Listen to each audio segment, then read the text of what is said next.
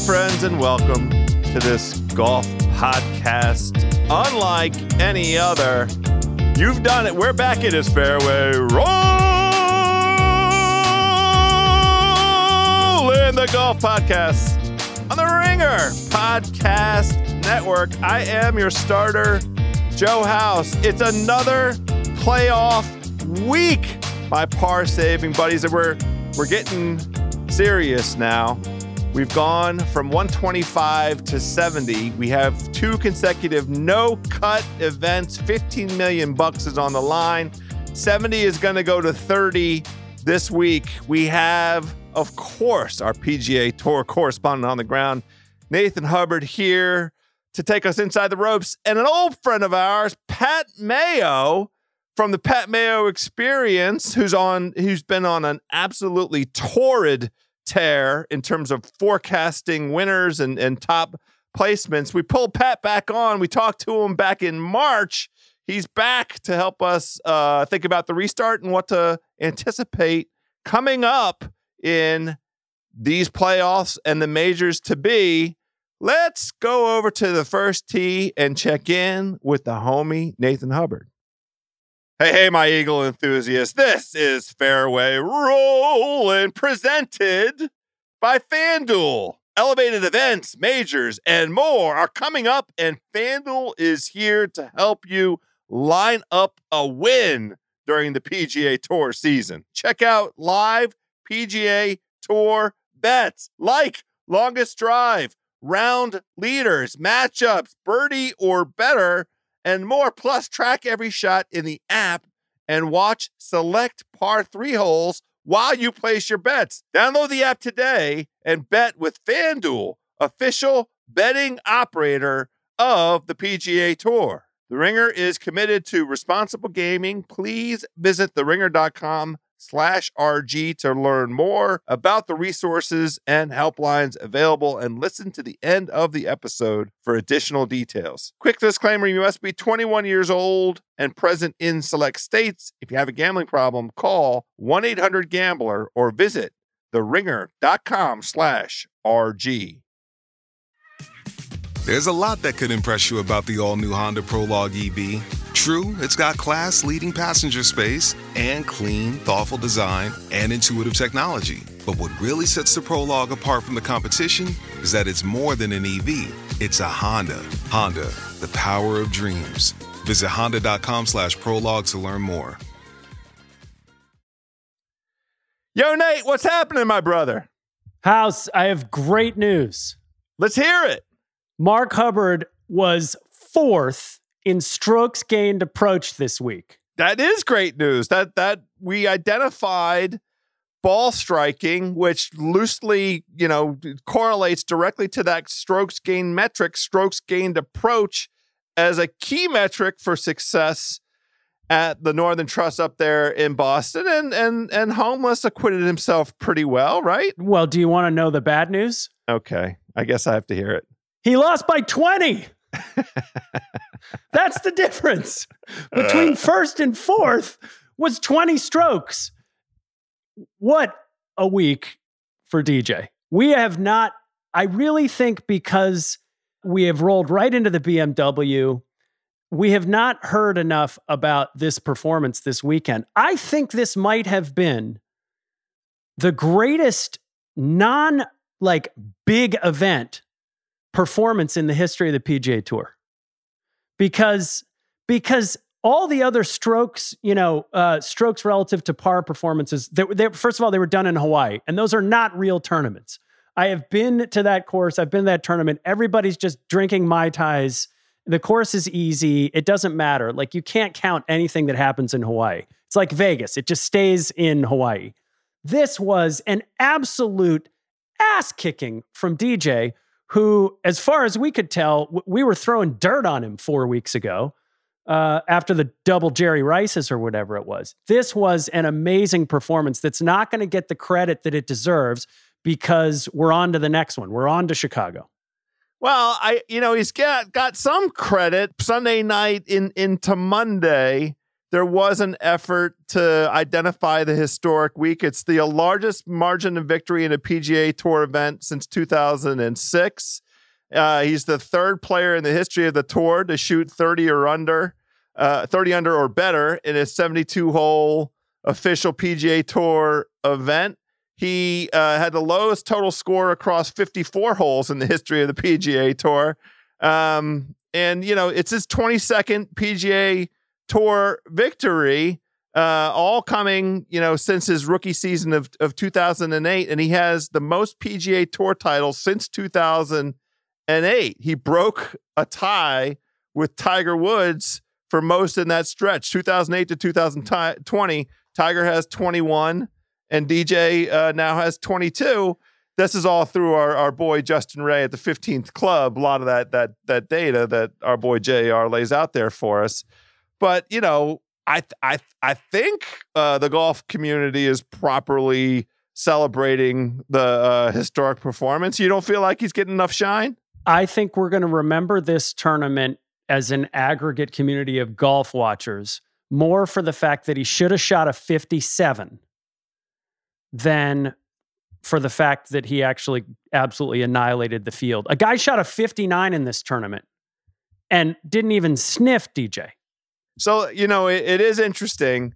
There is this sort of natural reflex among sort of the deep golf commentariat to look skeptically at scoring like this in what I'll call sort of the modern era, because there is now widespread recognition of the impact of the equipment and the ball on the ability of these guys to go low. Now, the players uniformly sang the praises of the Boston venue. They said the greens were immaculate. They were very receptive, obviously, because there'd been some rain. It was soft. You could see it.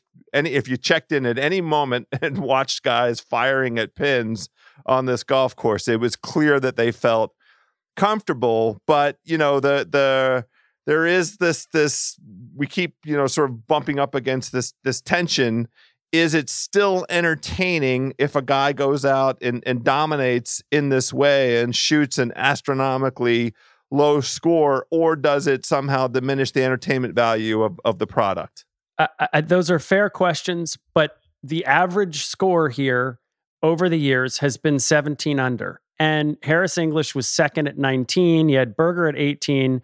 Kiz, Scheffler at 17. So this was not... What was weird about this tournament was DJ's performance.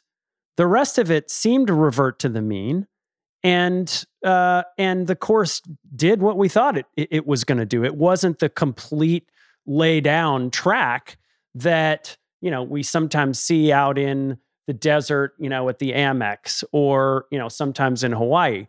This was an historic performance. I mean, he was hitting his irons and doing the DJ thing where, you know, when like Spieth hits a good shot, he'll do his little shuffle back. When DJ hits a good shot and it's great, he just stops looking at it. It gets up in the air and he stops looking and he just starts walking. Then bang, it lands 2 feet from the hole. He was doing that for 4 straight rounds. Now, the question for me that we got to keep thinking about is, why can't this guy do this more often? How did he give up a 54-hole lead 4 times in a major, including at the PGA? Now, his response is going to be, hey, I shot 68 at the PGA. I played well. Morikawa just played better. I don't really think about that, which is what we love about DJ. But this is clearly one of the best golfers of his generation. And a lot of those stats through whatever it is, 271 starts, right? Tiger won 1 million times, but it's DJ who's next. And so the question just really is, how do we look at this guy? And you and I talked about it when he won in Hartford, but how do we look at this guy and his resume as one of the all-time greats? I mean, he's a Hall of Famer and he's going to go in, and it would be terrific for him to remove all doubt and win 2 more majors. Just 2 more puts him in like ultra elite company. He's already in very elite company because of the sheer number of wins on tour, but like 3 majors plus 25 wins on tour, give or take. That makes sense to me. And yeah, the solace we can take is that Phil at this age had not won a single major yet. So there, that's it. And then Phil, you know, has gone on to really burnish his own major resume and dominate the Champions Tour.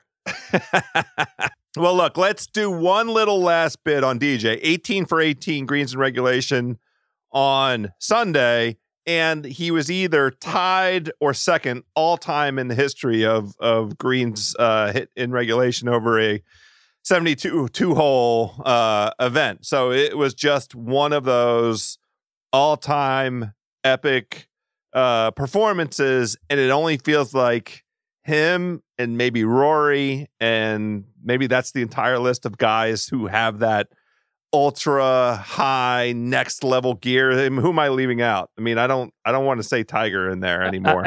No, I mean, we might have said Brooks Koepka, but this was an amazing FU Brooks Koepka comeback from the PGA, where Brooks called him out, and we had all this nonsense TMZ crap about were they friends, were they not. Brooks withdraws from this tournament after, again, the bed poop at the PGA and then missing the cut in North Carolina. He withdraws from this tournament. DJ goes out and shoots 30 under very quietly. Double middle fingers to his old buddy Brooks. Oh, I kind of like it. Now, I'll very quick tangent on Brooks. I'm glad that he withdrew. I'm glad that he just, too. He said, you know, this grind, he did the cost benefit, because what it sets us up for is the potential for him having good health at both the U.S. Open and the Masters. And as far as I'm personally concerned, that's where I want my healthy Brooks Koepka. That's what I really... I know the $15 million is a big incentive, and look, he had that way. He had it in his grasp last year. He and Rory played together, and if he had simply beat Rory last year, he would have had that $15 million check in his back pocket, and Rory took it away from him, and kudos to Rory. But with what we've seen from Brooks since the restart, and it is apparent it's a combination of physical and a little bit of mental, and he's dealing with fatigue, and he's dealing with genuine stress on his leg. Just get out, clear your head, and let's see Brooks Koepka at Winged Foot. We want him back in that list of the best players in the world. And what was so weird about this week is it left us wondering, who is the best player in the world? I mean, we came into this looking at the stats thinking this ought to be Bryson or Morikawa's week. They missed the cut. Both of them. They lost by 30 strokes or more. Yes. And, you know, JT sort of was middling.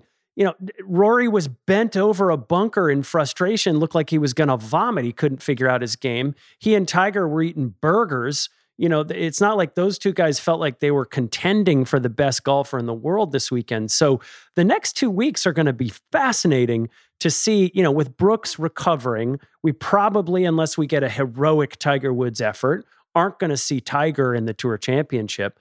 But it's going to be an interesting moment to see, as the season wraps up, who's really the best player in the world. We've passed this ranking around to five guys now. It's jumped from DJ to Rahm to JT and so on and so forth. Like, who is it? This is the time to figure it out. So I'm glad that you mentioned Tiger. Let's go ahead and do This Week in Tiger Woods. Tiger! Tiger! Tiger Woods! Because I think you are right in the sense that he is not going to go full pedal to the metal and try and go, you know, top two or top three in this event. He's going to play it on out and, you know, accept the results that come to him. And if he has something that magically shows up where his putter gets crazy hot or whatever, he'll obviously ride it out. But I think his game plan, his strategy, what he was anticipating for himself over the next handful of weeks is getting up to this moment, playing in Chicago, and then having a nice break to get himself ready for the U.S. Open at Winged Foot. You're exactly right. He's going to look at his round on Thursday and see how he does. And if he's in the mix, then he'll put that pedal down. Otherwise, I think we're going to see a coasting Tiger through the weekend. I mean, there were two remarkable things about this last week.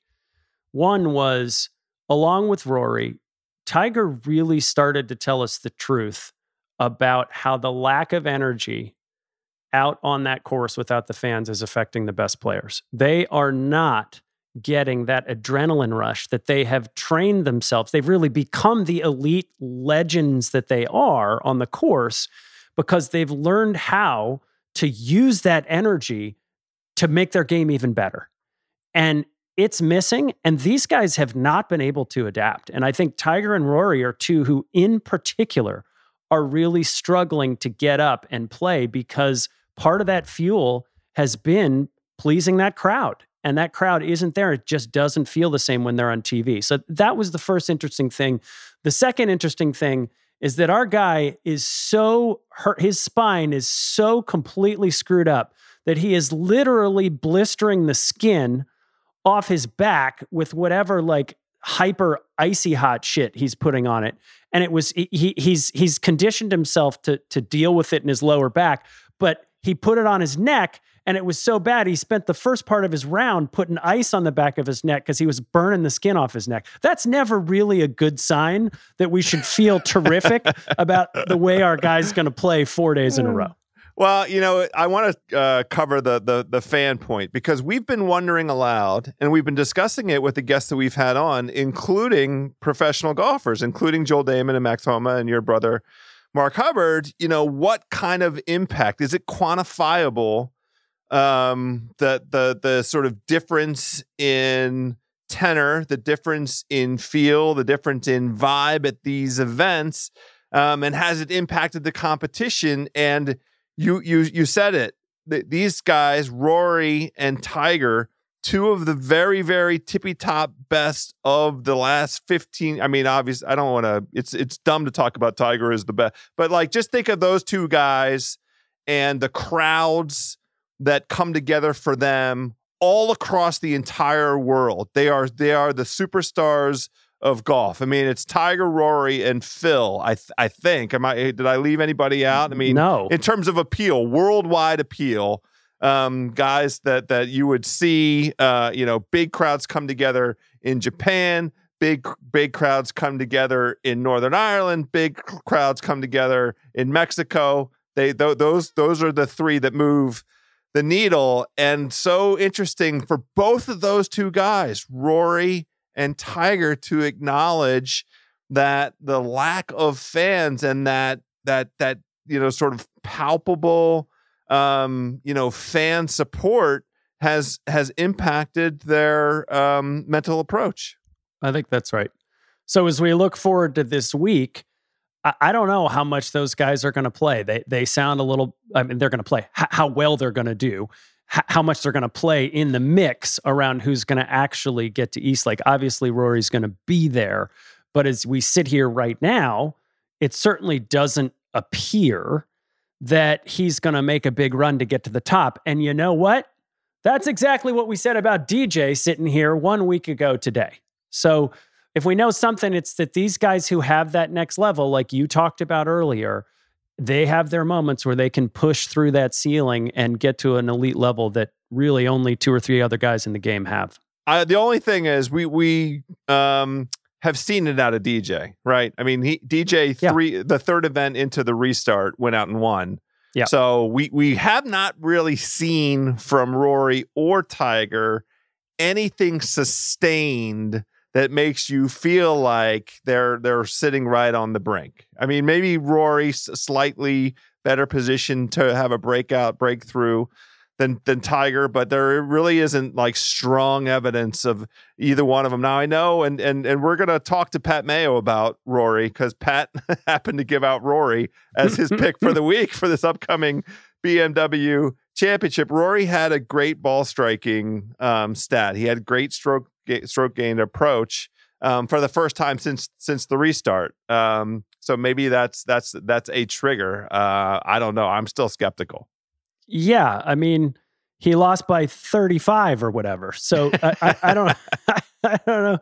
Yeah, sorry, he lost by 28. So I don't know. Ball striking important, but you know, as we shift the focus to this week, you know, this course house is a beast based on what I'm hearing out of the practice rounds. And I think, you know, we talked to Pat and he made the good point, which is that it hasn't been messed with too much over the years. And they supposedly gave up on the course as a U.S. Open spot because Furyk won it with the low score and Vijay shot a 63.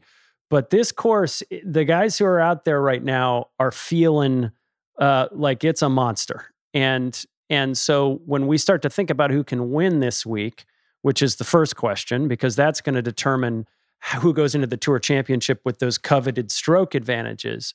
But then we also start to think about the really fun, interesting part of this week, which is who's on the bubble and who's going to jump into that top 30. Because it is a pretty career-altering achievement, which is to say you get into all the majors, you get a ton of priority going forward.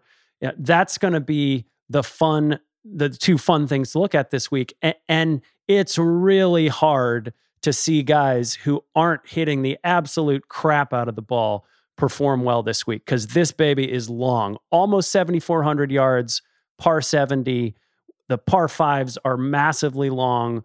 The rough, the bluegrass rough, is apparently 4 inches, and it's a problem. And guys are going to be looking to bail out into the bunkers over popping it into the rough around the green. That's how up the rough sounds like it is this week. And 7 par fours of 450 yards or longer, which again sort of helps us sort of circle a category where we're looking for high performers. The venue has not hosted a professional event since 2003. It did host the 2015 U.S. Amateur, and it does annually host an NCAA invitational. So we have some guys that have performed well at this venue, have some experience here. The 2015 U.S. Amateur, Bryson DeChambeau won that. Jon Rahm was 5th. Maverick McNeely was tied for 9th, and Robbie Shelton also had a top 10 there. You have to go pretty far back. You have to talk about some old guys to go look at the 2003 U.S. Open and find some guys that competed in that. That's Tiger, who tied for 20th. Charles Howell III was on there, tied for 53rd. Paul Casey missed the cut. Adam Scott missed the cut back in 2003. And then the young guns, Matthew Wolff, Cameron Champ, both those guys have won that NCAA Invitational, competed at this venue. And then Collin Morikawa, Victor Hovland, Jon Rahm, and Scottie Scheffler, all top 25 in that invitational. So you have guys familiar with the track. I don't have any way of anticipating how the setup will look to the guys that have competed in the collegiate event against the way that the tour and the FedEx folks are going to imagine it, conceive of it for this week. But do you think, Nathan, on that point, that there will be any effort to rein in scoring after what DJ did in Boston last week? I don't think the way they've set up the course is a conscious reaction to DJ. I think the course itself is tough, but I do think that guys who can carry their drives 300 yards are at a massive advantage this week.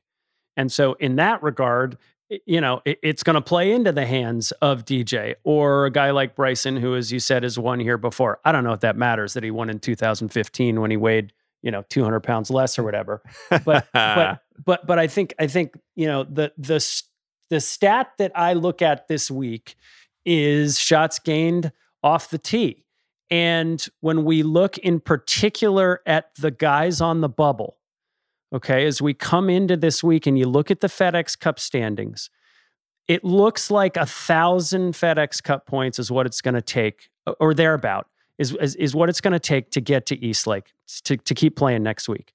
Well, Victor Hovland at 24th, Cameron Champ 25th, Cam Smith, Adam Long, Kevin Streelman, Tony Finau, Billy Horschel. Those are guys 24 to 30th who have less than 1,000 points. So those are probably the guys who are vulnerable. Kisner's at 23rd. He's got 1,078 points. He's probably in, almost surely in. So you look at those guys and say, who in that rank of guys, 24 to 30, is potentially vulnerable? Well, we know Cameron Champ is awesome off the tee, right? We know Tony Finau is great off the tee. Victor Hovland, sneaky great off the tee. Cameron Smith's shots gained off the tee, along with Adam Long, are not good. Cam Smith is 153 shots gained off the tee. Adam Long is 114 shots gained off the tee. So if we're looking for guys who might potentially be vulnerable and where that fun is this week, because just like Rory says, Rory's making side bets with his caddy to keep it interesting. We got to keep it interesting this week by following who's going to be in and who's going to be out on the bubble. And if you're looking at guys who might be susceptible to a course that's this long, Adam Long and Cam Smith look like guys who might be susceptible to being passed by guys who are outside that top 30. Yeah, it is going to be interesting which of the various sort of metrics, because, you know, another metric that I'm seeing some folks tout as an important metric for anticipating how guys are going to do is par 4 scoring average. Yeah. Now, some of the names that you mentioned, because this is a par 70, only 2 par 5s, par 4 scoring average is going to play in. It should be an important factor. Webb Simpson is first in that category. Yeah. Daniel Berger is fourth in that category. Kiz is 19th in that category. And you mentioned Adam Long. While his off the tee measurement is not up to par, he's also inside the top 20 on par 4 scoring. So which of those two sort of attributes is going to be the prevailing attribute for somebody like Adam Long? That's an interesting question. Yeah, and so we look at the guys who have a real chance to jump in, right? Neiman is sitting first outside the bubble right now with about 878 points. He's 31st. Look through that list all the way down to the guy who's at about 700 points, and that's Brendan Steele at 45th. All those guys in between there, Joel Damon, Gary Woodland, Adam Scott, Patrick Cantlay, Mark Hubbard. Matthew Wolf, Mark Hubbard sitting at 34th. Those are the guys who have a realistic chance of jumping in if they do something other than top 3. Everybody else is either going to have to top 3 or better to jump into the top 30 this week, period. Yeah. So you look at those guys who are sitting out there on the bubble and you go, well, holy crap, Matthew Wolf is awesome off the tee. He's a little shaky with his irons, but that's a guy who definitely could give a run. Patrick Cantlay, we haven't seen a whole lot from him. But boy, that's a guy who you would expect to see at Eastlake. We know he's tough as nails. You know, he needs about, call it maybe a 8th, maybe a 7th, maybe a 6th to jump in to that top 30. Totally doable. Gary Woodland, awesome off the tee. Haven't heard a lot from him since about the Memorial, but that's a guy who can jump in. The point is this: there are a lot of great players who are right on the edge of that bubble who are going to have a chance to do something this week and get to Eastlake. And you know they're watching it. You know it matters. We like this a lot because it's especially appealing to me because I'm such a soft consideration guy. I want to see some fortitude, right? I want to see some mental toughness. I want to see the guys that you know, it's a no-cut event. So it's all upside. There's no downside. You just have to go score the best you can score. And some of these guys for sure are going to fit what we described as sort of the Tiger dynamic, which is maybe they have their minds on something other than the $15 million at Eastlake. Maybe they're thinking about other things in their lives, and they have the U.S. Open focus. That, you know, who knows what's going on with some of them. But we are going to get some lessons. There's going to be another sort of round of data that applies to the groups that all fit that bubble category that you just described. And it's helpful to us in terms of, you know, anticipating sort of that fortitude, that real ability to, you know, take stuff out of your head, go push down hard. Now golf is so stupid in this respect because the venue changes every single week. And, you know, guys that look horrendous the week before come in and something magically works for them. But, you know, just in terms of that fighter instinct, I know that it's important to me. And that's why what you just described in terms of the bubble group is such an appealing thing to look out for with this weekend. And look at the guys who are 29th and 30th. It's Tony Finau and Billy Horschel. People generally think of Billy Horschel as a fighter. Tony Finau, we've had some questions about. So there's some sneaky, quiet pressure on Tony if he's really inside his head to hold up this week. The good news is, as you say, it's a no-cut event. So it's hard to see Tony Finau going 4 rounds without at least one of them catching fire to do enough to stay there. But, you know, two guys outside the top 30 finish in the top 10, and Tony doesn't do his job. If he finishes outside the top 30, he's outside looking in at the Tour Championship. Yeah, and he's a guy that does not seem like he's, you know, he'll be okay with that. I think he intends to make it to Atlanta and earn a gigantic paycheck. He has all those kids to take care of.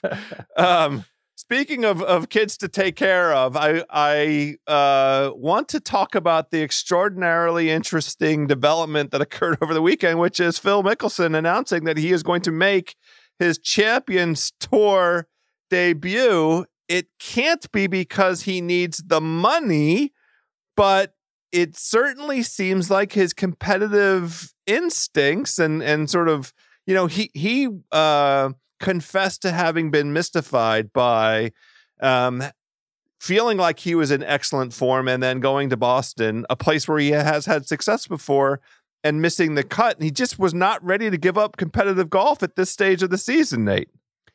House, I completely agree with you that he does not need the money.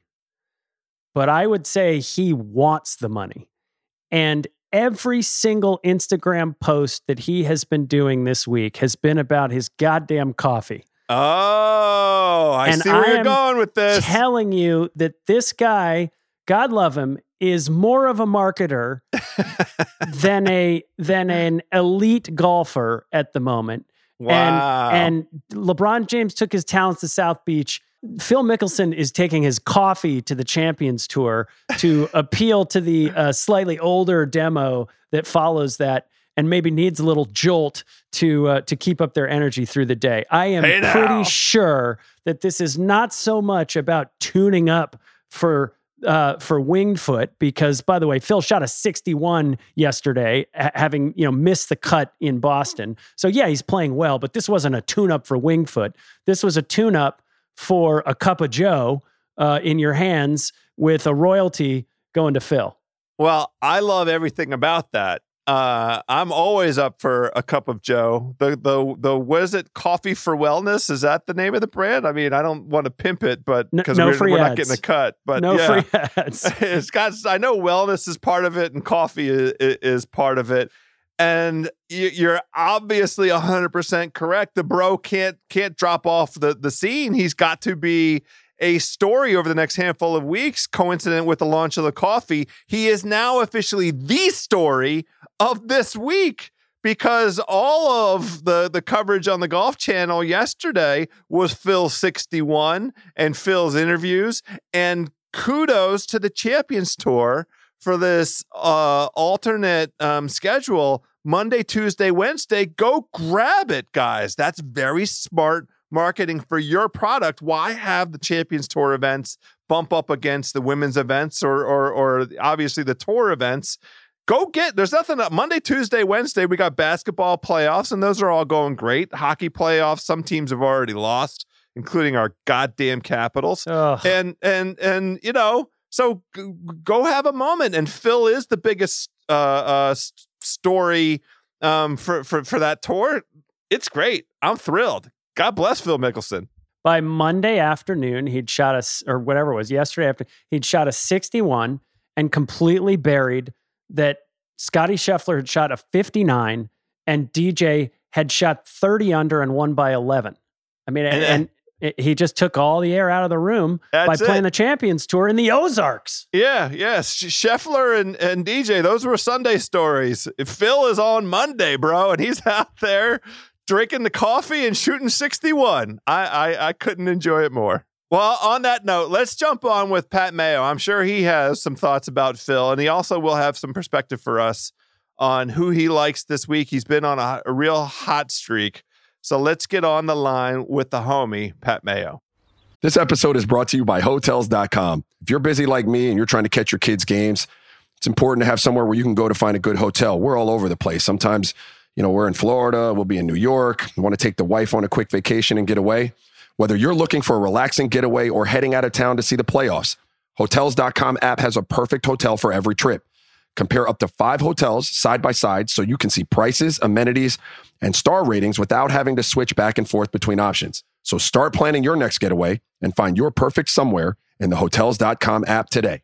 This episode is brought to you by Empower. You got money questions like, can I retire early? What are my best savings options? Can I afford to pay for my kids' education? Luckily, Empower has all the answers. With Empower's real-time dashboard and real live conversations, you get clarity on your real-life financial goals. So join 18 million Americans and Empower What's Next. Start today at Empower.com. Tap the banner or visit this episode's page to learn more. Sponsored by Empower, not an endorsement or statement of satisfaction by a client. This episode is brought to you by NetSuite by Oracle. As your business grows, you might start seeing some lag. There's too much work for your team, too many different processes, and it takes forever to close the books. If this sounds like you, you should know these three numbers: 37,000, 25, and 1. 37,000 is the number of businesses that have upgraded to NetSuite by Oracle. It's a cloud financial system that can help streamline accounting, financial management, inventory, HR, and more. 25, that's how many years NetSuite has been helping businesses do more with less. And 1, because your one-of-a-kind business deserves a customized solution for your KPIs. It's like when you come here for this podcast or when you check out your favorite website to gather all the info you need to make better decisions for your fantasy leagues. Well, NetSuite does that for your business and then some. It's one efficient system, one source of truth with everything you need to grow. Right now, download NetSuite's popular KPI checklist designed to give you consistently excellent performance absolutely free at netsuite.com/ringer. That is netsuite.com/ringer. All right, we're about to get on with Pat Mayo, but first I want to tell you about the FanDuel Sportsbook NBA Playoffs offer. For all new customers, it's still running. Listen to this offer. FanDuel is giving up 20-1 odds, that's plus 2,000 for you gambling nerds out there, on any team in the playoffs to make the NBA Finals. They don't have to win the Finals. All they have to do is make the Finals. So you can take the Bucks or the Lakers if you want, or you could take the Dallas Mavericks. If you got a feeling about Luka, you allocate your 20-1 on the Mavs. Don't miss out before it's too late. Download the FanDuel Sportsbook app to get started. Sign up with promo code ROLLIN, that's ROLLIN. That way FanDuel knows that Nate and I sent you over there. You keep playing fantasy basketball during the playoffs with the Ultimate Hoops Ringer contest. Listen to this one. FanDuel contest every day that there are playoff games. It's a $5 entry fee per contest. If you win a contest on a day, you get a ticket to the leaderboard series during the NBA Finals, where all the winners will be convened and you're competing for a share of $50,000 cash, Ringer swag, and to be deemed the sole survivor of the Ultimate Hoops Ringer. It's still time to enter contest for a chance to get into the leaderboard series during the Finals. There is no reason to be waiting around. Jump in there. These games are excellent, and there's a lot of guys playing well, scoring well. Fantasy is on the line. Learn more and enter at FanDuel.com/hoopsringer. That's kind of all one word. FanDuel.com/HOOPSRINGER. Age and location restrictions apply. You got to be 21 or older and present in New Jersey, Pennsylvania, Colorado, West Virginia, or Indiana. That's for the 20-1 bet. It's new users only. You have to wager on the designated boost market. The max bonus is $200. You can check out the full terms at sportsbook.fanduel.com. If you have a gambling problem, you can call 1-800-GAMBLER, or if you're in Colorado, you call 1-800-522-4700. If you're in West Virginia, you can visit www.1800gambler.net, or if you're in Indiana, you call 1-800-9 with it.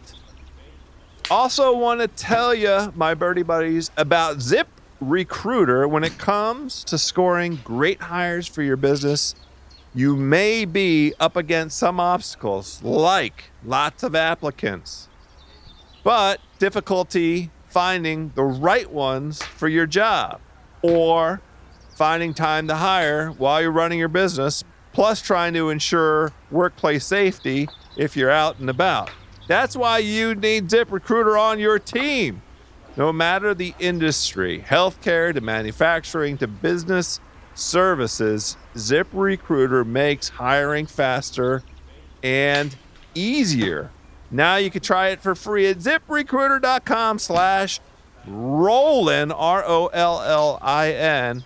First, when you post a job to ZipRecruiter, it gets sent out immediately to over 100 top job sites. Then ZipRecruiter's powerful matching technology hustles for you to find people with the right experience for your job and invites them to apply. In fact, this is the stat. Listen to it. 4 out of 5 employers who post on ZipRecruiter get a quality candidate within the first day. In these times, trying to find folks who meet the qualifications that you need a helping hand. ZipRecruiter is a place. Add ZipRecruiter to your roster to help you win the hiring game. To try ZipRecruiter for free, go to ZipRecruiter.com/Rollin. That's ZipRecruiter.com/ROLLIN. ZipRecruiter.com/Rollin. ZipRecruiter, the smartest way to hire. All right, my par-saving pals, we have been reconnecting during this restart with old friends of ours from the golf world, talking about all things PGA Tour. One of our favorite pals here at Fairway Rollin is Pat Mayo of the Pat Mayo Experience, and he's on the line. Mayo, what's happening, brother? The last time I was on, we talked about the Players' Championship, and then golf went away for 3 months, so I'm hoping to have a better go this time around. Oh, my God. I forgot. So let's not have a repeat of that. I hope. I mean, I had Cantlay that week. He was off to a hot start. -5. You knew Decky was going to implode. I feel like I won that. We'll give you one in the W column. So let's start with kind of the restart, right? The big picture, because we haven't talked at all. It's been a pretty fascinating stretch. We've had 12 events in 11 weeks. We've had super classy wins for the most part. We have 2 Morikawas, 2 DJs, a Rahm, a Bryson, a JT, a Webb, Daniel Berger, everything off. And you know, Berger, no slouch, top 5 in 6 of his past 8 starts. And then we have a couple, you know, a handful of feel-good stories. Michael Thompson feel-good story, Jim Herman feel-good story. That didn't feel good to me. Well, I mean, Mark Hubbard had a front row seat for that, Nate. He did. Yeah. He did. And to Bryson's win. That's true. He was there for both. He's bearing witness. It's eventually it's going to be his turn. But Mayo, what's your sentiment here now that we're a full 12 weeks in? We're in the middle. We have playoffs. We have 2 no-cut events coming up. How are you feeling about golf at the moment? Could be better, to tell you the truth. I'm just glad we've seen this quality of winner. It's always nice to have, the 600-1 Herman come through for no one and have Michael Thompson come through. I guess he was only 100-1. That was a pretty weak field in Minneapolis. But the guys, the top-end guys, have been playing every single week. So it's really boosted up Colonial, Heritage, the tracks that I love to watch every single year. It was nice to see all of the best players go to those venues and get some shine on those, because everyone was going to watch the PGA Championship anyway.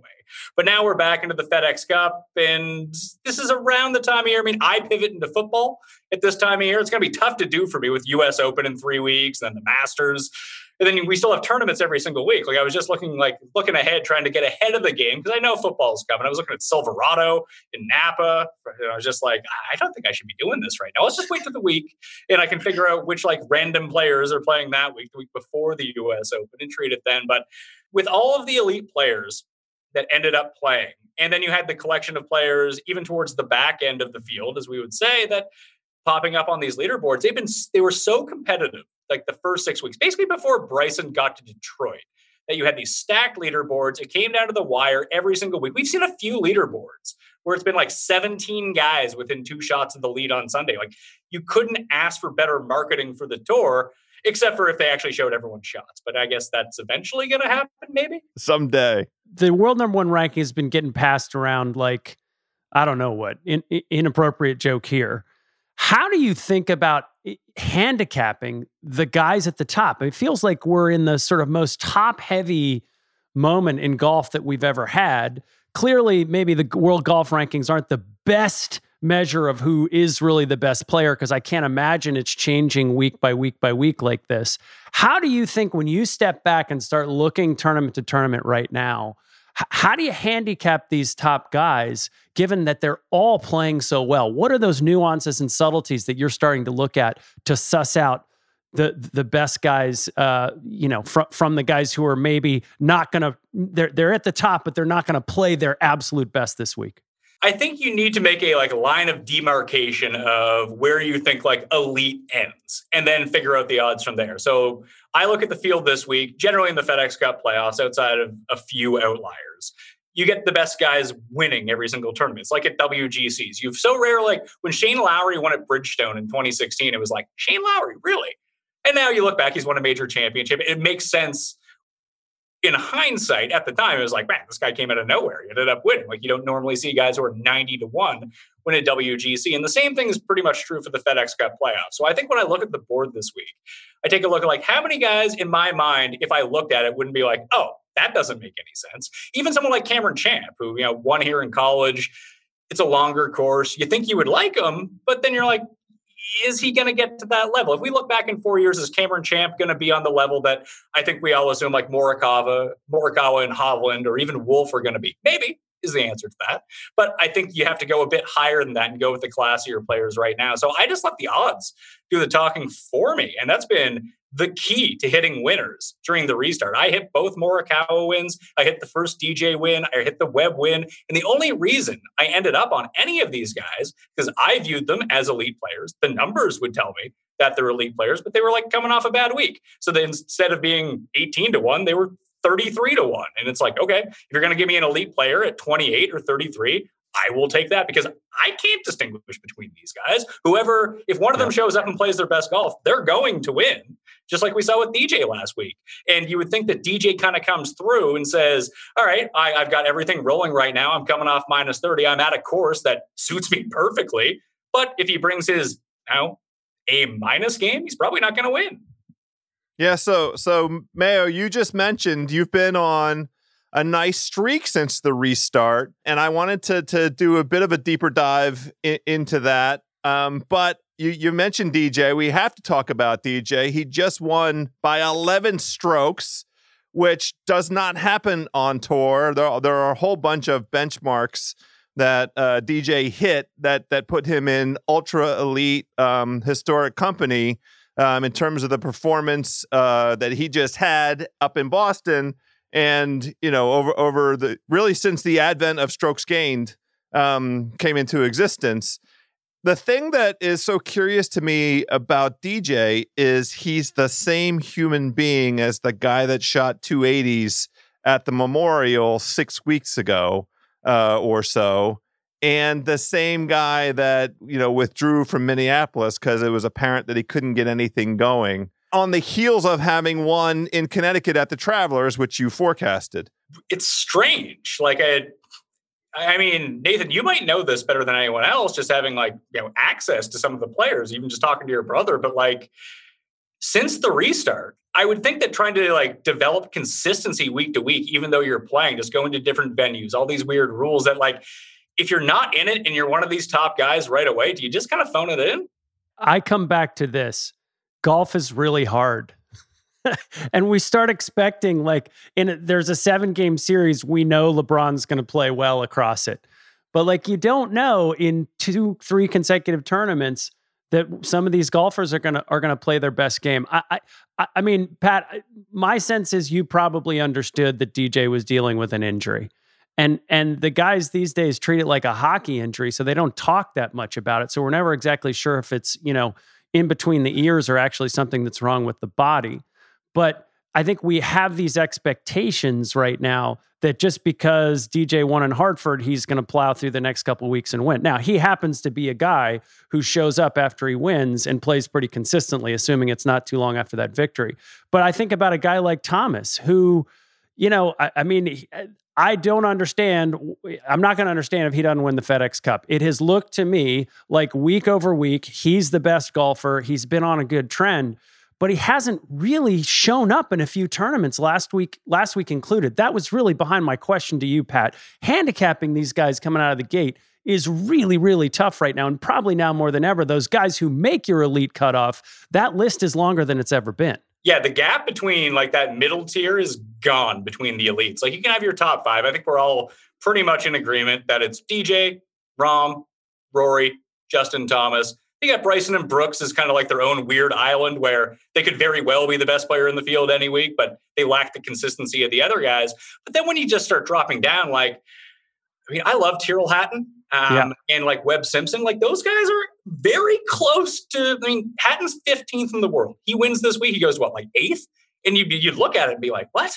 But then you have Cantlay and Finau and Xander, all these guys. Berger, like you mentioned, is piling up. Not to mention Morikawa, who, if he wins this week, I think could get back to number one. Hovland finally learned how to putt and forgot how to hit his irons all of a sudden. But someone like JT, I agree, has been the most consistent in the thing that I look for when trying to factor everything out, that the ball striking has been immaculate since the return. And this is nothing new for Justin Thomas, but he did win 3 events ago in Memphis. The PGA Championship, in Boston, why?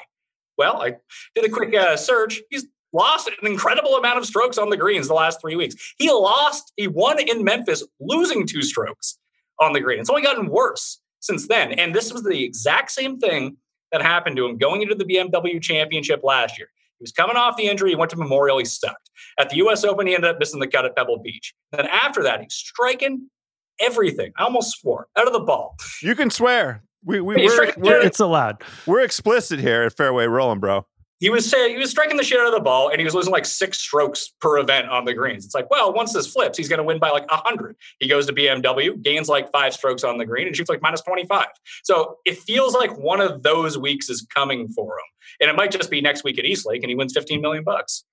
So that was funny in your sort of description of the elites and then the second tier. And one name jumped out at me, who you included in the elites, who has not been elite whatsoever. And, you know, Nathan mentioned in his sort of run-up of describing the question to you, we don't know whether it's the 6 inches between the ears or an injury for a guy. You talked about Rory and called him elite. And not only that, I heard what you said. I have the paper right here in front of me. Your entry on DraftKings National, your pick for this week is Rory McIlroy. All right, were you smoking this weekend? I mean, I was, but you know, Canada happens. But at the same time, parsing, I mean, like I said, he fits the trend of the guy, the elite player, who we're finally getting an odds break on. You can find him as deep as 20-1 in some places. Most places, he's 18-1, 19-1, whatever. He's normally 12-1. Or 10-1. And it's taken like 8 bad weeks in a row for him to finally drop down. But if you go and kind of deep dive a little bit on what he did last week, and it was strange, like he chipped the ball backwards into the water. Not great. Probably shouldn't do that.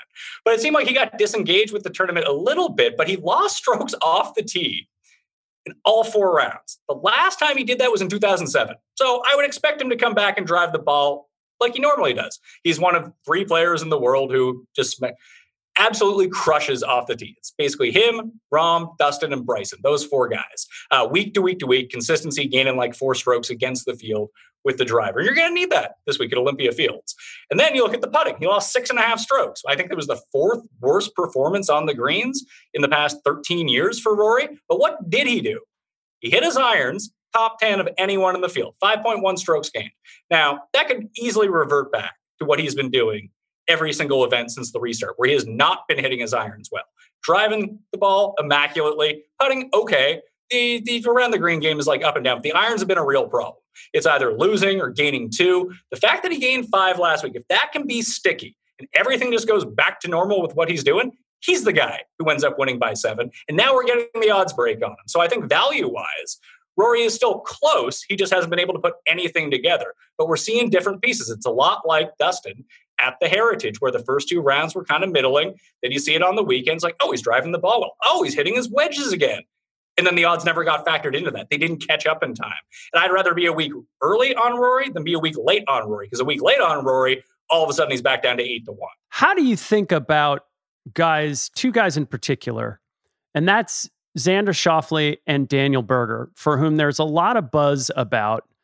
Xander still has yet to win a tournament in this restart. He's been so consistent that you haven't been able to get great odds from him.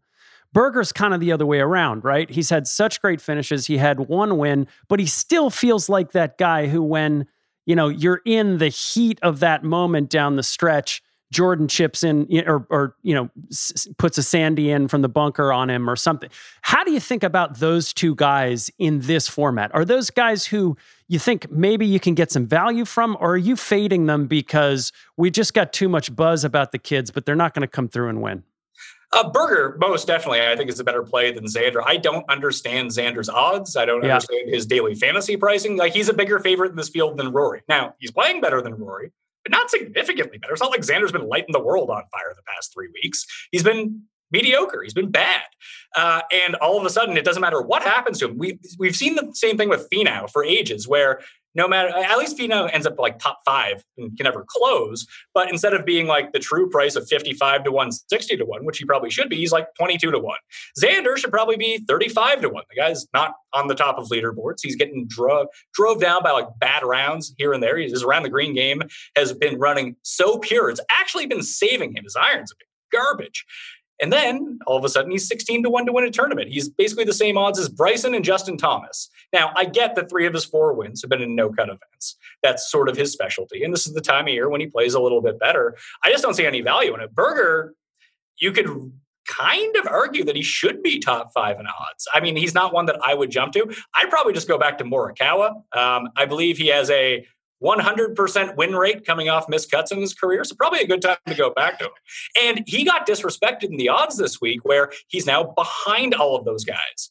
And he just won a major, and he won a tournament right before that. And he won one last year. The guy wins at an exceptionally high rate.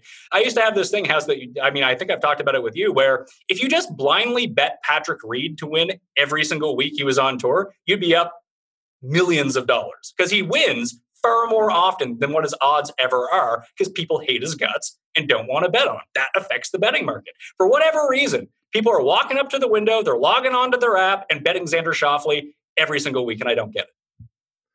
So let's go ahead and talk a little bit about this week. We've kind of touched on a whole slew of names. We're at a venue that hasn't hosted a professional tournament, I think, since 2003, although it's in the USGA rotation for it had the U.S. Open, but also the amateur back in 2015, and it also hosts these annual collegiate events. So there's a decent sampling of guys who have performed at this venue. What do you? It has the potential to be a venue. It's a big ball field, from what I understand, but. So they have the potential to set it up difficult, like U.S. Open difficult or major championship difficult. But they also have the option of having it kind of fit the oeuvre of the FedEx Cup playoffs, which is lots of birdies, right? We want to see scoring. I don't know where 30 under lands in terms of appeal to golf fans. I don't mind it, but I don't know, like, design-wise, if the guys that are setting up Olympia Fields will go in that direction. But what are you sort of anticipating in terms of the ballpark? I would expect it to play easy, to tell you the truth. I've seen the rumors that they're growing the rough out to 5 inches, but it's a lot of tree lines at this course, too. So, I mean, if you're in the rough, you're in the trees, too. So that's not great. So maybe I think the best comp that you can come up with, at least on paper, and this can always fluctuate, but Harding Park and Bethpage is just looking back at the past 2 PGA Championships, par 70s, super long courses, a lot of long par 4s. I think that tracks pretty well. And what did we see at Harding Park? Bombers, basically, except for Morikawa, who... Let me run this by you. Is Morikawa the evolution of Henrik Stenson, that instead of he doesn't hit a 3-wood and hits every fairway, he hits a driver and hits every fairway? I like it. I don't hate it. What do you think, Nate? It could be. I think Yeah, he doesn't have that crazy wood in his bag that he just tags, but they both occasionally are shaky putters. We'll see. I think Morikawa's ceiling is a bit higher at this point for sure. Yeah, and I mean that's saying a lot. I mean they're tied in majors at the moment. So maybe Morikawa can go get his FedEx Cup too, and hopefully he can keep all the money this time around. But the biggest thing when I think about this course is the BMW Championship. Despite the different course rotations the past 5 years, the highest score has been -20. Everyone's getting to -20 or better at the BMW Championship. So it would lead me to believe that the setup that they want for the FedEx Cup is pure scoring. Maybe they decide, hey, Dustin got to -30 last week. Let's ratchet up the difficulties. That doesn't happen again. But it's not like there was 8 guys at -30. Dustin won by 11. Feel bad for Harris English, by the way. He finally put all 4 rounds together to win an event, and he should have won. Except for one guy. He went full on Michael Kim on everyone. Like, right. That's a dominating performance that we haven't seen since Michael Kim won the John Deere Classic at like -28 or whatever it was. Then he went back to missing cuts again. But I just try to think of, do they really want to go -8, make this like a major style? It just doesn't feel like that's what the FedEx Cup wants. And it's not like there's been major renovations to this course over time. It's been the same course for the past 20 years or so. My guy Drew Matthews pointed this out from fadethenoise.com, that he's saying that, like, we've seen a lot of these different events, these historic tracks. Yeah, they used to play hard. And when they're set up by the USGA, they are incredibly hard. But if you don't lengthen them over time, the guys just hit it longer now. The guys are better now. The quality and depth of this field, the guys in like the 60 to 70 range, the last 10 guys in the field probably would have been top 20 guys if we think 20 years ago, just based on their skill sets and how far they drive the ball. But this course may not be equipped to handle these big hitters like a lot of people think. At least that's my read. Well, you mentioned Cameron Champ earlier. And when we look this week, the real game this week is, I guess, twofold. One is, how are the very, very top guys at the top of the standings going to adapt and jostle to try to get the stroke advantages coming into the Tour Championship? And that's really about the top 5 guys or so right now. But the second thing is, of the people on the bubble, who's actually going to get there? And you've got some folks who are vulnerable in, say, spots, maybe Victor Hovland down to Billy Horschel at 30. And then you've got some guys who could potentially work their way in off the bubble without, placing third, second, or first. Are there any of those guys inside the bubble right now who look vulnerable to you? And are there any guys outside the bubble who you think might be poised to make a run? I find it really hard because do they know on the course what their standings are? Like, did Louis know he had to make birdie to make the FedEx Cup? He did? He did. So all the boards, it's a great question. All the boards are showing the leaders, and then they're immediately flipping to the bubble line.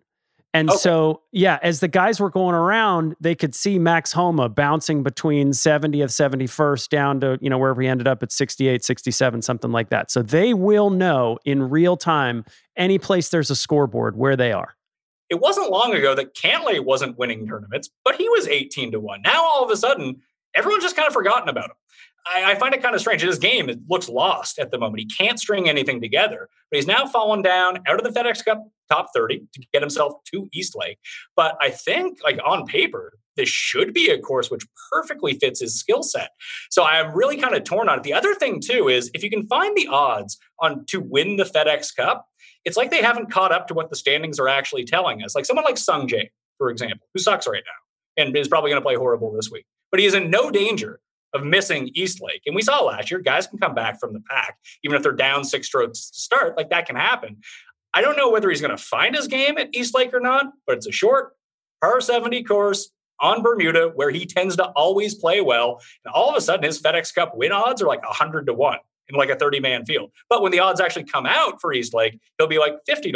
So I think that's a weird market that you could try to exploit. Speaking of markets that you can try to exploit, we touched a bit on your success in forecasting since the restart, and you're, spreading your knowledge all over various media. You have the DraftKings bit that you do. You have a weekly Golf Digest experts panel, and He used air quotes for experts. Have you made any money? Yeah, I've been making a ton. Like, this is like the best golf run I've ever been on. I came this close because I had Brooks in Memphis, who just, you know what happened. That was there. So I played what's called a triple. So it was a 3-event parlay.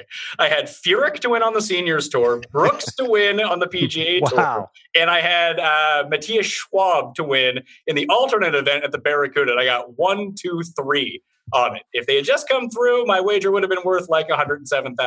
But other than that, I've been doing okay. Well, you still, with that 1, 2, 3, you play all each ways, don't you? Yeah, so the each way on that, if people don't know what an each way is, because I'm in Canada, and like most international books, offer what are called each way odds, which means if you bet $20 on something, 10 of your dollars goes to the outright win on golf, and then the other 10 goes towards the top, whatever the book allocates, at like 1/4 or 1/5 of the odds. So where I generally play, it's top 5. A lot of these British books get like top 9, top 10 for 1/5. Sounds glorious. Eventually, that will make its way over when people demand it enough. One place offers it, then everyone goes over there, and then they're like, oh, man, I guess we should offer this bet too. So you can do that. So they all finished inside the top 5. I believe that ended up paying 110 to 1. But it wasn't a huge bet, obviously, just because it was more for fun, but still paid pretty well. Well, since you're betting the Champions Tour, I got to ask you, what does Phil's 61 yesterday in Missouri do to his odds coming into the U.S. Open? Does that make you more excited that he might get his Winged Foot redemption, or does that make you fade the shit out of him? Well, can he drive every green at the U.S. Open like he can on the Champions Tour? My guess is no, but I don't know. I haven't seen the setup yet. I know he can hit it in the hospitality tent. Just stay out of that and stay out of a garbage can, and maybe you won't. Who do you lose to? Ogilvy? Was it Ogilvy? Ogilvy won. Yes. There was a bunch of guys that choked. Montgomery, Furyk, a bunch of guys. We really think Phil's going to win a U.S. Open. The guy can't stop trading birdies for bogeys at a regular event. The birdies are going to be harder to come by at the U.S. Open. What is Winged Foot going to look like in September?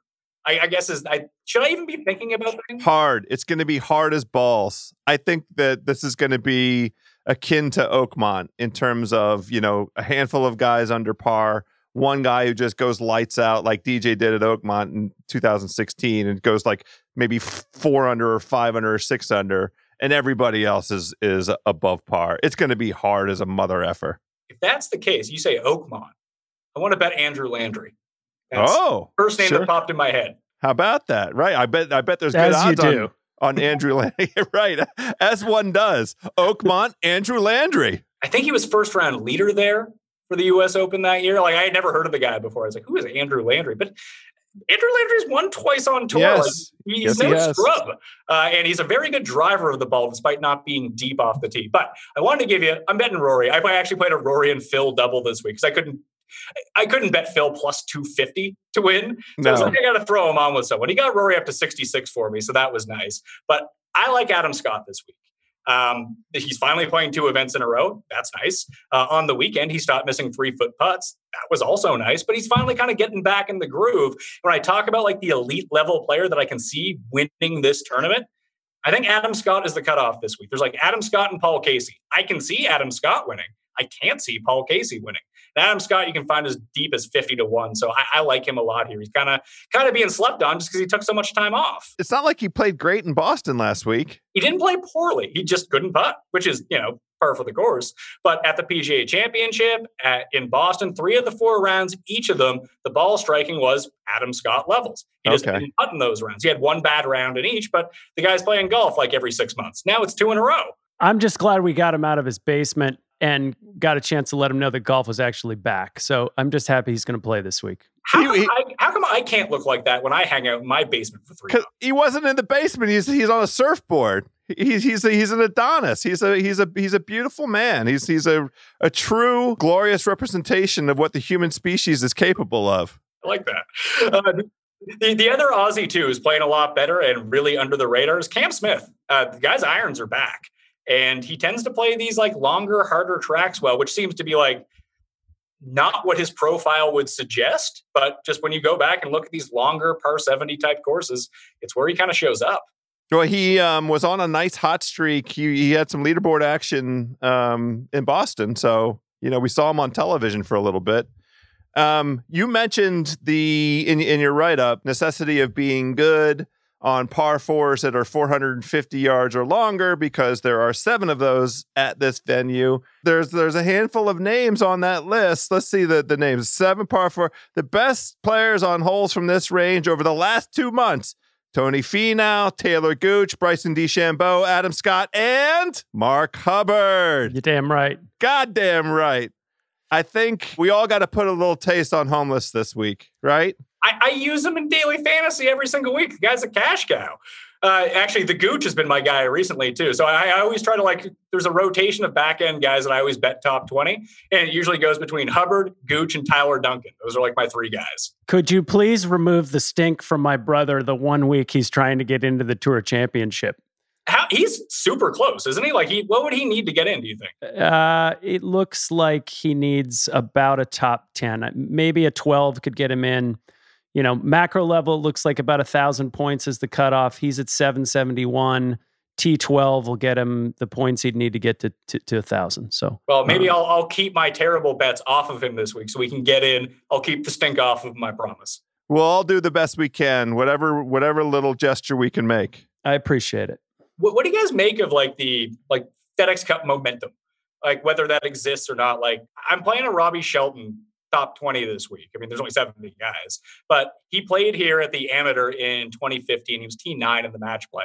People don't know, Bryson won, Rahm was 5th, Mav McNeely and Shelton were both T9 that year. Denny McCarthy was actually T9 too, but he didn't qualify for this week at least. That 2 of the past 3 times we've seen him, he didn't play well at the PGA, but he killed in Minneapolis. He was great last week. And at a no-cut event, it seems like he's a guy who can go and post like a 63 after he follows that up with like a 76 or something like that. But he can go low in bunches, and he is at the very back end of this field. I don't think that he gets in, but he could come like T19. That'd be nice. It's a lovely DFS bottom of the lineup kind of play to me. Yeah, because there's like the guys who are playing well right now that are, you know, got themselves, and even someone like Louis and Howell and those guys. And then at the other part of the back end, like Ortiz is still in the field, like a bunch of guys who haven't played well in like 6 months, but piled up so many points at the beginning of the year and during the swing season that they're still able to get this point. Like, how do you parse that out this week? Do you just like, should I just be betting like Scheffler and Harris English because they're playing so well? You asked the wrong guy. I'm dumb. So, of course, that's what I do. I say, oh, Scheffler and English, they've been in form. English has really been in form since the restart. I mean, you mentioned earlier that he finally strung 4 rounds together, and he just happened to run into a buzzsaw this week. But, you know, I definitely am a form guy. What about you, Nate? I am, too. Robbie Shelton's one I don't trust, only because the only reason he's here is because he holed out on like 15 or 14 on the back 9 on Sunday and then just went nuts. I also don't totally trust Victor because he got a bunch of coverage on Sunday, but same thing. He holed out on his first 2 holes, and once it started coming down the stretch, some of the short games started to catch up to him. But that's why I look at guys this week like somebody like Harry Higgs, who maybe faded a bit down the stretch, but he's not worried about a cut this week. He's had a weird restart, but the guy can play golf. He's going to get the camera time because he's just fun. So he's that kind of guy, along with somebody like Alex Noren, right? Who definitely has a bunch of momentum coming into this tournament. He's sitting 47th, which means he's probably got a top 3. We've been waiting for that breakthrough from a guy like that. I believe that the momentum can carry over, and I don't think it's going to be atypical to see between these 2 courses. Pat, as you talked about, these are courses where guys who are driving it long, driving it straight are going to thrive. And those guys did that well last week. I worry about someone like Noren because it feels like he's been all smoke and mirrors. It's been chip-ins and 50-foot putts, basically the Vic strategy on Sunday, which is really bizarre. I bet Vic led the field tee to green 3 straight weeks and couldn't make a putt to save his life. And now he can't drive the ball or hit an iron anymore. I don't know what happened to the guy, but if we're doing comps, like he's Rory. He's like the new age Rory, right? Yeah. Like once he figures it out? I think so. I love Hovland. I've been on Hovland the entire restart, and I've been disappointed. Every Sunday, I'm expecting, you know, this. I'm not expecting, but I'm hoping. I'm saying we check in, we see where he goes off. He's not, you know, at the end of the day, because he's not in the except for the what event was he at the very end? Workday, yeah, when Morikawa won. Yeah, that's right. But otherwise, it's like go shoot a 62. Go validate, you know, who you are coming into this season. The accolades that you properly earned. I entering this season had him on par with Morikawa. I did not think of Morikawa as so far ahead of Hovland in terms of the talent and the resume. I thought it would be an interesting competition over the course of this season to see, you know, sort of who was going to come out. It's not, he's $3 million in earnings behind Morikawa right now. Which, I mean, he doesn't have a major under his belt. He has, maybe, right. He's suffering from the Finau thing, the curse of the Puerto Rico Open.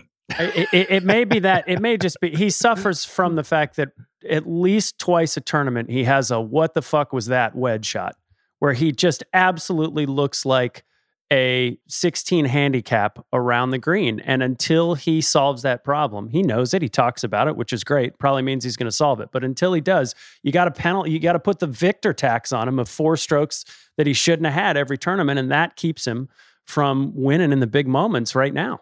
Yeah, it's a lot like DJ. Like Rahm reminds me of what DJ probably is now because they're about on par. But when DJ first broke in, couldn't really putt, couldn't really chip. He was just sort of a masher. And every part of his game got progressively better over the next 10 years, where he became an elite player at almost everything. His short game is vastly underrated. And I look at someone like Rahm, who, again, does everything well. I remember Torrey Pines this year, just the up and downs that he was making. And he's like, you had to drop it within like a half-foot radius, the only roll you're going to get. And Rahm had it figured out, hitting it to the precise location. I think that Vic can get there, but it might, you know, the learning curve might be a lot steeper than it was for someone like Rahm. I mean, we are talking about a kid who's been a pro for all of one calendar year, if that. So it is to his credit that we're sort of giving him this rough treatment. Well, hopefully we didn't give you too rough a treatment, Pat Mayo. The Pat Mayo Experience, the Mayo Media Network. Talk about that for a second. Yeah, just launched Mayo Media Network. You can find the flagship show, obviously, the Pat Mayo Experience, daily, golf, football. We got UFC, all betting related right now. And we're going to branch out into some more content, too. How's you guys over there at the Ringer know a bit about basketball? Maybe I can steal some of your guys. Oh, look, I'm available at any point in time. I've actually been on a pretty nice run gambling in the bubble. Now, I just ruined it. I'm going to knock on wood. But why would you do that to yourself? We've had a good feel. It's just so rare that I actually see, you know, a green plus sign next to my name really anywhere. So, but. Mayo, anytime you want to talk hoops, I'm your pony. I just don't have the things to say. I need Kyle Lowry to play well and eliminate the Celtics. That's all I really want right now. Well, you make sure he's healthy. Make sure he's not. Yeah, go put him in the hyperbaric chamber right now. Don't worry. The Raptors will have some guy you've never heard of come in and play point guard and like drop 40 or something like that. That's fine. It is what they do. Pat Mayo for the Pat Mayo Experience. Thanks for coming on, buddy. It's good to talk to you again. Thanks for having me back. Hopefully golf doesn't go away for 6 months now that we've recorded this. Knock on wood. All right. Talk to you again soon. See you later.